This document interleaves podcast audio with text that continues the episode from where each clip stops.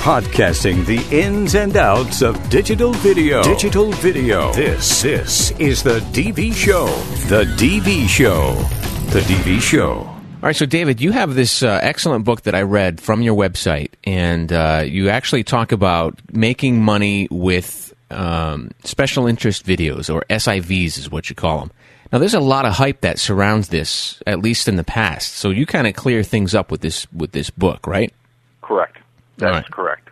All right. So what is this all about? What is? I mean, can you really? I mean, the SIV market used to be really hot way back in the let's say the 90s.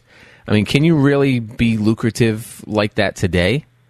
Yeah, as a matter of fact, there's a lot of producers that are doing it. Uh, people like Vortex Media, they've got a, videos out on the um, the EX1, uh, the, the Sony um, Z1U, Okay. and FX1. It's it, it's a, it's a very hot market right now. Uh, the reason why is people got away from doing special interest videos, and now all of a sudden they're coming back into it again because the market's opening back up for them. Mm. And why is that? basically back in the 90s you had um, a lot of people promoting making special interest videos and every everybody started producing them on all kinds of topics topics that weren't even relevant to a special interest video. And um, a a lot of people got soured by it and the special interest video market got a really bad name by it but you know, and people disappeared. People just kind of pulled out of the market and said, we're not doing this anymore. And then starting right around, I'm going to say in the early 2000s, people started making special interest videos again and finding, hey, there's a big demand for information. Yeah. No, some of these videos in the past, I remember they were really bad. you know, so I mean, people today who see these kinds of special interest videos kind of think the same thing. That's true. Uh, back then, a lot of people were using um, just VHS and Yeah. creating a just shooting and mastering on VHS, and then making copies of that and then selling them as special interest videos. The thing is, is the the quality wasn't that great, and but the information sometimes was pretty good. It, but it depends on top the topic matter. Um, for example, I remember one gentleman who decided he was going to make a special interest video, and he was going to show you how to build a workbench for your garage. You know, and it was very poorly done, and people just didn't have a demand for that information. Yeah.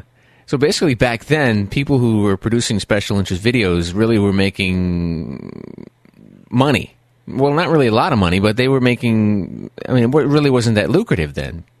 Well, it was for the certain people with certain topics. For example, a gentleman uh, by the name of Steve Bolander, who used to own Video Cam Productions, he came out with a series of instructional videos on like the MX50, the MX30, um, JVC Edit Desk.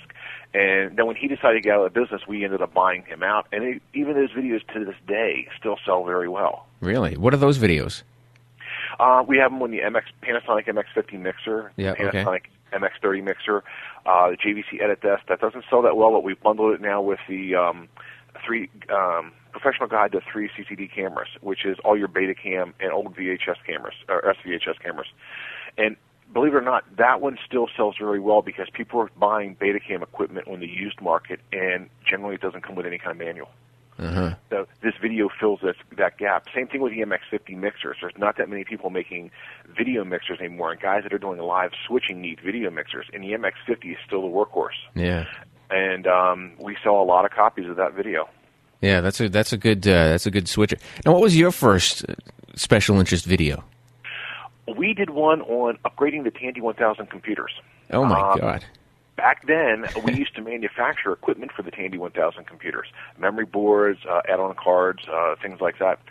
And we found out that Tandy was going to be selling the business to Compaq, and we decided their computer business, and we decided what we were going to do was come out with some instructional videos on how to upgrade the Tandy 1000 computers. And when we did, everybody said, "You guys are nuts! It's not going to sell. It's not going to go anywhere." We even sent it into a couple of uh, the higher end magazines, the um, uh, like Byte and PC World and PC Magazine, and they all came back and said, "You guys totally missed the boat." You know, the, the Tandy 1000 mark is too small. You missed the boat. Well, actually, it worked out to be the other way around. We actually hit the market right on the head with this. Um, Wow. The first year, we sold over 2,500 copies of that video at about 40 bucks a piece Wow.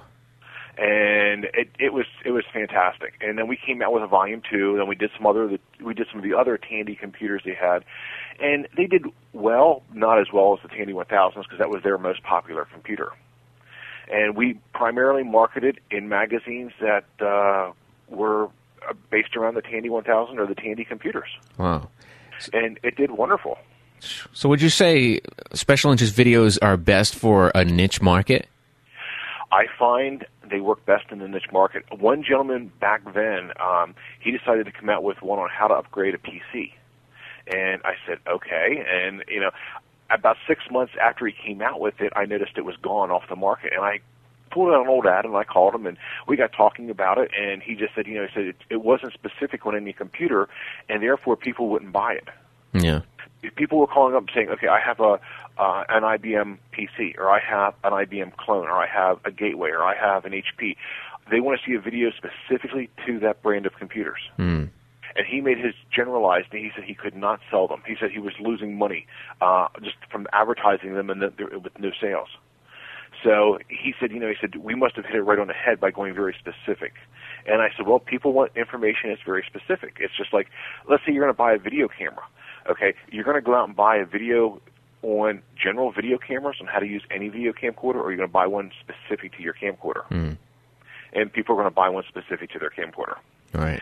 Same thing with computers. Same thing with just about anything. Uh, we found the same thing even in animals. Um, we worked with one gentleman uh, years ago up in Pennsylvania who was doing one on dog training, and it was nice and it was a good video. And we took it to uh, an obedience uh, school where they did obedience training for the dogs. And we showed the video. People liked it, and I said to the people, "So how many people would buy it?" And only one person would raise their hand. and I was kind of like, "Okay." And then we came to find out was is like, okay, like in this class you had Rottweilers, German Shepherds, Doberman Pinschers, Poodles, um, you know, you name it, Huskies, everything were in there. And the only person that was interested in buying that video was the person who had the same dog that was being shown in the video. Ah. So we went back and we said, okay, make the video more specific. Make it for just German Shepherds. Make it for just Rottweilers. Make it for Shelties. Make it for, you know, Pomeranians, little dog. I said, you got to make it very specific. And when you made it specific, the sales then instantly took off. Wow. Because people that had a German Shepherd would say, I have a German Shepherd, and they're going to buy a video on how to train your German Shepherd. They're not going to buy a video on how to train your dog they kind of shied away from that a little bit because on the cover of that it may show um, a poodle, okay, and different animals have different characteristics and different traits, and so when you make a video specific, people kind of relate to it. They say, "I have a German Shepherd. I want to buy this German Shepherd video." Mm. They're not going to buy just a dog training video, and that's been very true with a lot of markets. Yeah. Now, your book, you take the business approach to special interest videos, and you kind of clear through all of the hype. Now, let's let's for our listeners, what is all of this hype? I mean, what are you kind of clearing away with this book? Okay. A while back, and this is still kind of hung over from way back when, people were going out and saying, you know, produce a special interest video and make two hundred fifty thousand dollars a year. Yikes! okay, um, and you heard, and, and they say just pick a topic. And I remember one video out on the market uh, where a guy was sitting in a chair, is just picking up magazines, saying, "Here, flip through any magazine. Here's an article. You can make a video on this to make you know hundred thousand dollars this year off this video." and it was like, it's not that easy. You know, uh, a magazine's a great place to get some ideas and some information, but you're not going to pick up an article and make a video off that article. Uh, and that's what a lot of people who were promoting making special interest videos were trying to do. And they were selling you the information. They're, the, the videotapes are anywhere from forty to seventy-five dollars for a video on how to produce a special interest video. And some of the information was good, but a lot of it was very overhyped. yeah. And uh, I mean, there were seminars back then, and I attended one of the seminars because I wanted to see, you know, what was going on. And when I walked out of the seminar, people were delusioned. They had dollar signs in their eyes. All they could see was, "I want to make a video on any subject, and I'm going to retire." Yeah. Wow. and that's and these people walked out. I went to dinner with them, and they were all sitting there going, you know, I, I saying, "I'm going to retire. I'm going to quit my job. I'm going to put in for early retirement as soon as we get home." You know, they're going to make a, a fortune making special interest videos, and they came up with some of the most horrendous topics, like how to shampoo your carpets. You know, that's not one that's really going to sell. You know, um, how, you know, how to clean out and organize your garage.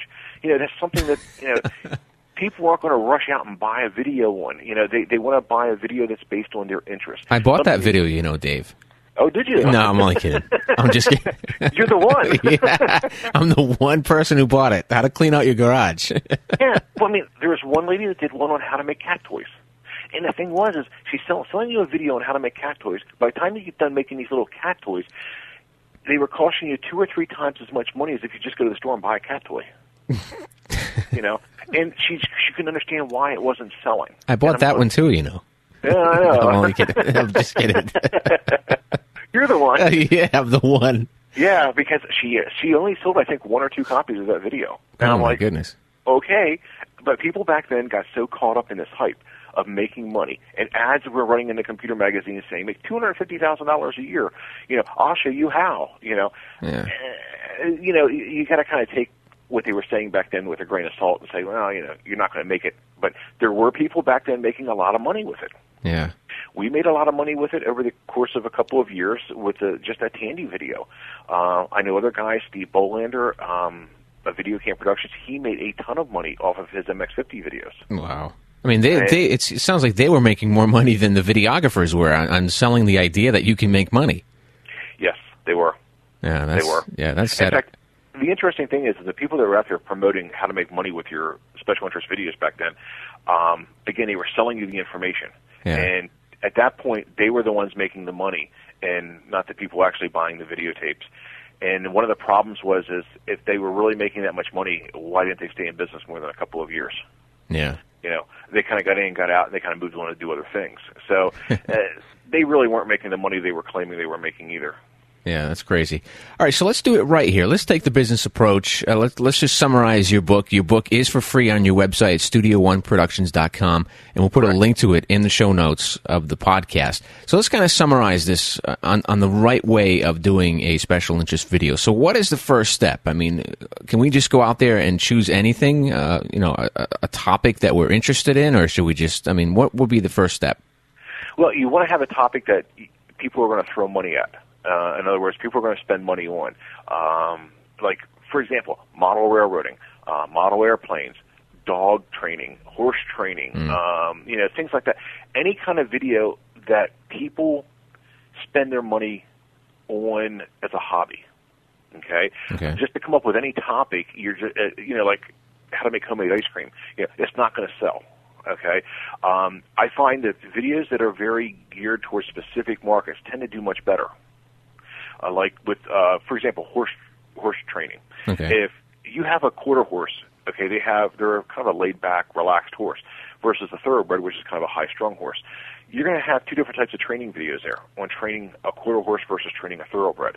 But if you just do horse training, it'll apply to everybody, but it's not going to be specific enough that's going to be a, a super solid seller. If you make it quarter horse training or thoroughbred training, you're going to have a winner because you've targeted your market very specifically, and people that have that, they spend a lot of money on their animals. They Yeah. spend a lot of money on horses and horse magazines, things like that. They're going to buy that kind of a video. Yeah. Now, does does the internet kind of ruin this idea? You think? I mean, can I just go on YouTube, for example, and say, okay, uh, equestrian training, and see a little video there? I mean, does it hurt the market for for special interest videos?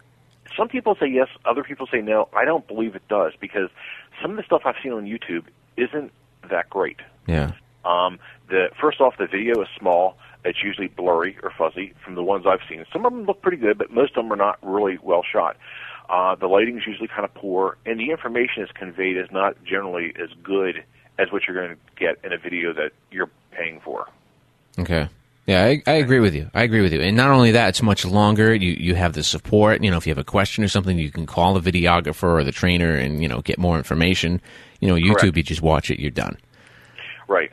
All right. So, what are some other things to consider when you select a topic? So, selecting a topic, uh, a niche market would be a better thing to do. Uh, so, what are what's, what are some other things to consider? Well, when you're when you're looking at the market, you want to make sure that there is a base of support. In other words, magazines, internet websites, um, you know, chat rooms, anything like that that that you can find out there that you can kind of promote your video through. Okay. In other words, like if you're going to do a video on, like one gentleman did on Robert's Rules of Order, okay, he was very interested in parliamentary procedure.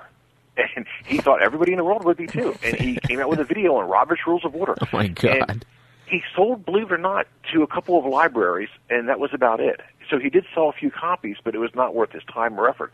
But it's not something that people have a big interest in. You got to go after stuff that people have an interest in. Also, you got to make sure that, like, if you're going to do a video, uh, like remember when Beanie Babies were real popular? Yes. Okay, a guy did a video on the Beanie Baby craze. And the problem, and it, it, it, I'll tell you, it was not a bad idea, but he had the video price too high. He was pricing, I believe, right around like thirty bucks a copy. People were buying five dollar Beanie Babies. They're not going to spend thirty dollars on a video to show them the all about Beanie Baby collection. I bought But that one, David. I bought that one too. Did you? Well, you bought a lot of only, oh, these. yeah. I actually remember that video.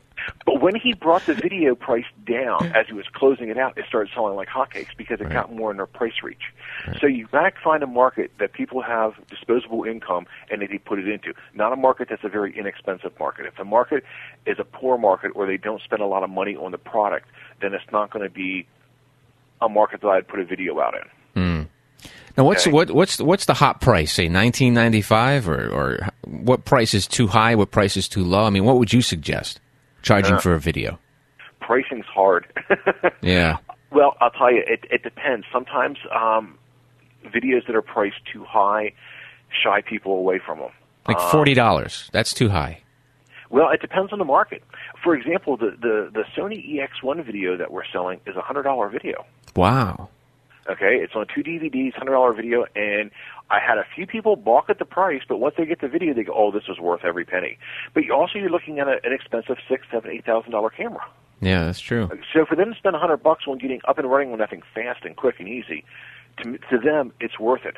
Now a consumer, now see that's that's dealing with a pro market. With a consumer, consumer video prices, I'm going to say anywhere from 1995 to as much as 29.95 is going to be right near is right where you want to keep it at. Anything beyond that it starts to get out of reach of most consumers. It's not disposable income. Yeah, It's a it's a thought process. They got to really think. Well, do I really want to spend that much money on that video? yeah. You know, uh, I've got some other videos here that are priced very inexpensively, and they don't do well at all. When we raised the price on them, they started selling. Really, I, I, you know, you're not the first person I've heard that from. You know, if you raise the price on it, people, you know, they start selling. Why is that? Why? What, what is the trigger? Well, they think a lot of it is is people look at a video and if it's nine ninety five, they think it's too cheap. If the information's not that going to be that good for nine ninety five, I'm not spending my money on it. Uh, Other people look at it and they kind of go, well, for ten bucks, I'll spend my money on it, and you know, if it's bad, it's bad. You know, but what happens is is that the value of the video gets up higher. People kind of go, okay, well, this is a little bit more expensive. It's like twenty bucks, thirty bucks, forty bucks for the video. They kind of they look at it and they kind of go, well, all right, I'll, I'll pop for the money and I'll get it. But then you lose the other people on the other hand that won't spend much money on training.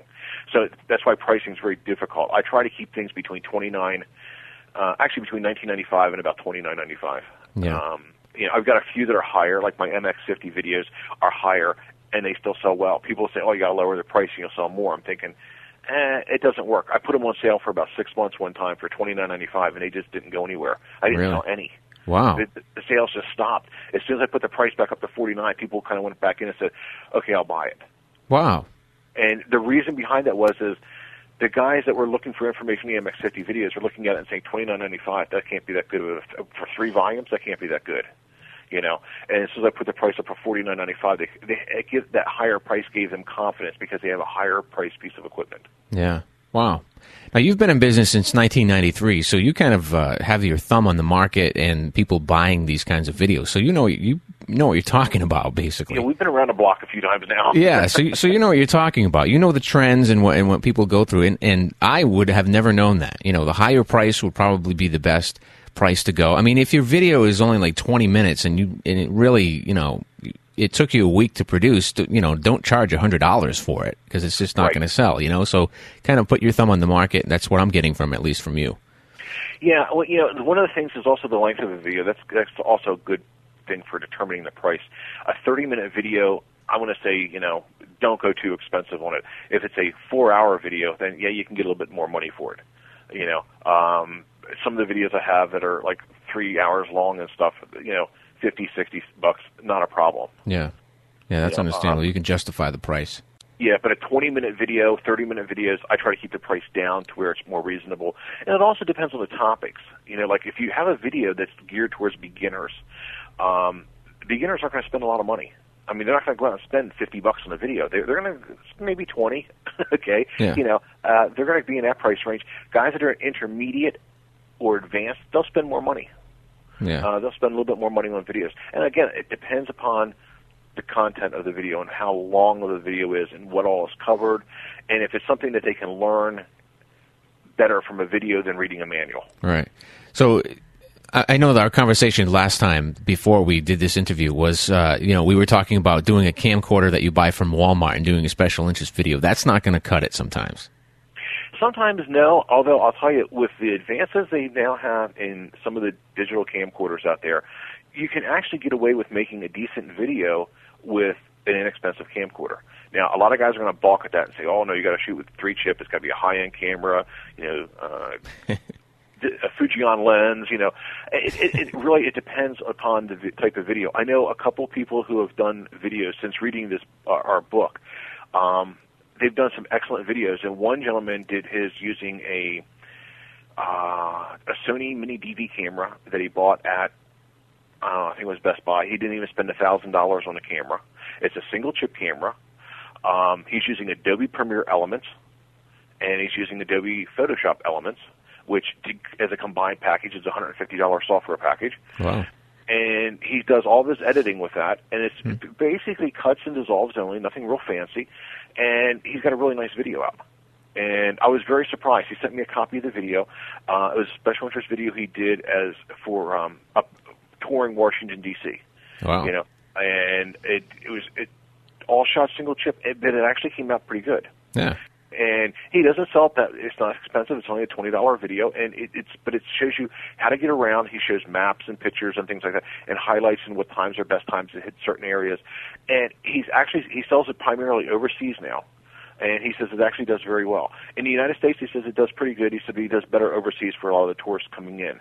Uh, they want to see what to see when they get here. Wow. And So- he said it, it actually for he said a couple hundred dollars. He says software and a thousand dollar camera and then a regular PC. He said which he picked up for about a grand. He said he produced this video. Wow. So it's all about content. It's not really not about quality sometimes. People don't care about that.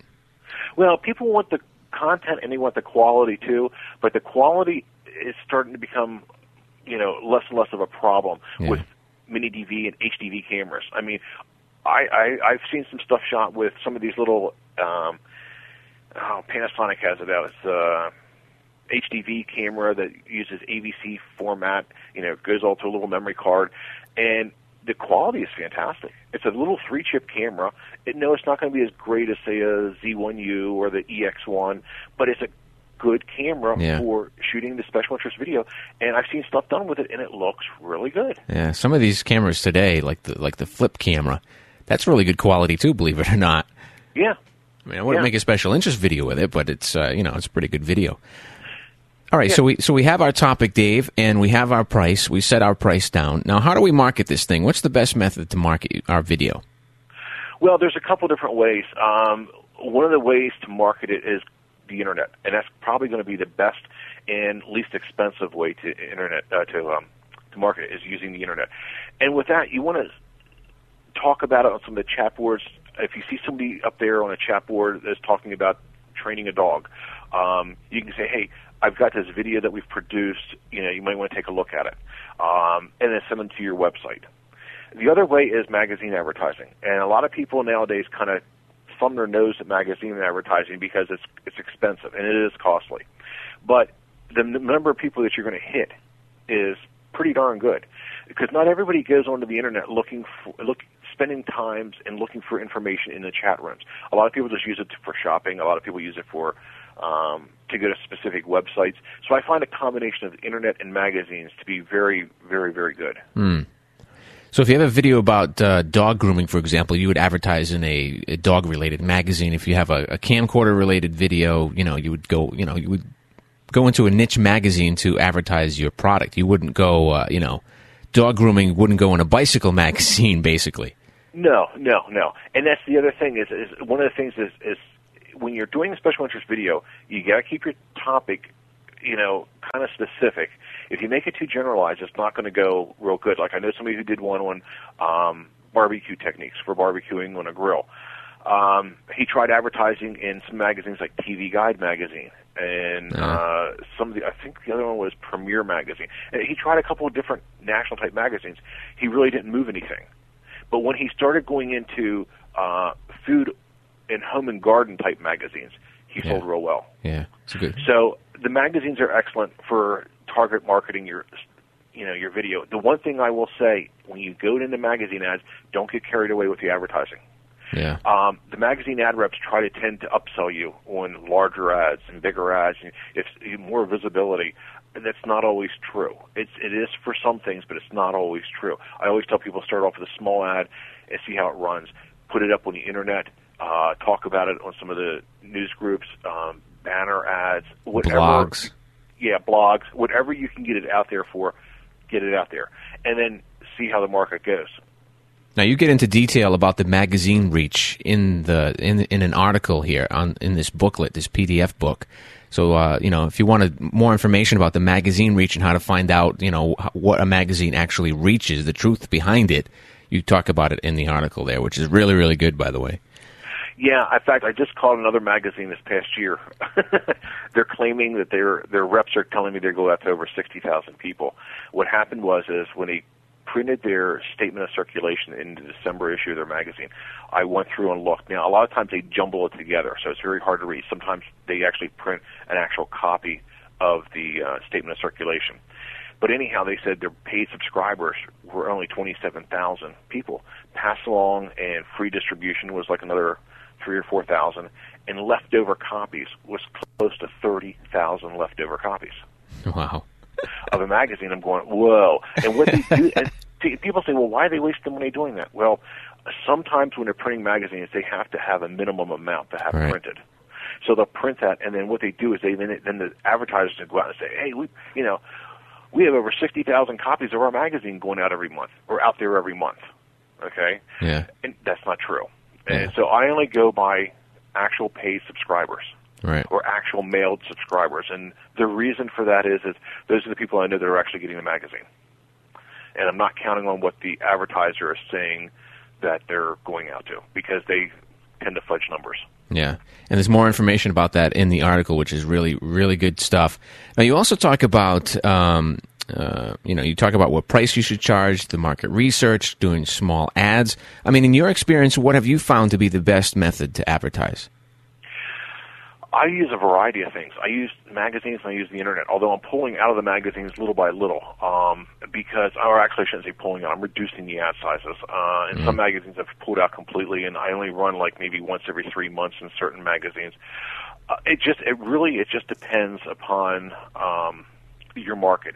Like I said, it's, it, for the video market and for video type instructional videos, magazines work great and so does the internet for other markets, such as like say horse training, you're not going to find a lot on the internet. You'll find mm-hmm. more in the magazines. Yeah. That's a and good, that's a the good reason point. for that, is, and the reason for that is, is people that have horses spend their time out in the barn with the horse. They don't spend their time sitting in front of a computer. Right. They get, their, they get their magazine in, and in the evenings after it's dark, they sit and they read through their magazines at night. So for them, that's a perfect way of, of getting the information. They really don't go to the internet for uh, instructional videos and for information on horses. They, they may look up a problem if a horse is sick or if a horse is stumbling or a horse has a, a limp. They may look something like that up, but they're not going to go there for for enjoyment, for research, that type of stuff. Yeah, that's uh, they go for the magazines for more for that. Yeah, that's a good point. Now, before we do all of this, I've, we should have actually gone into this beforehand. Is before we actually go out there into the market and start advertising, putting the price down, telling people about it. I mean, how do we know this thing is going to work? I mean, is there some kind of uh, guerrilla market research that we can do? Some people do it that way, and some people just make the video and stick it out there. Um, it, it it really depends. What I like to do is, I like to kind of go into some of the different uh, news groups or chat rooms uh, or message boards, and see what people are talking about, and see what information they're looking for, and then say, you know, sometimes you might say, does anybody know of a video out there that covers editing Adobe Premiere. Okay, and then if you come back and you say, "Oh yeah, there's like ten of them out there," I kind of go, "Okay, that's not a good topic. It's already flooded." If somebody comes back and says, "No, I wish they had one," hmm. then you kind of go, "Oh, that would be good."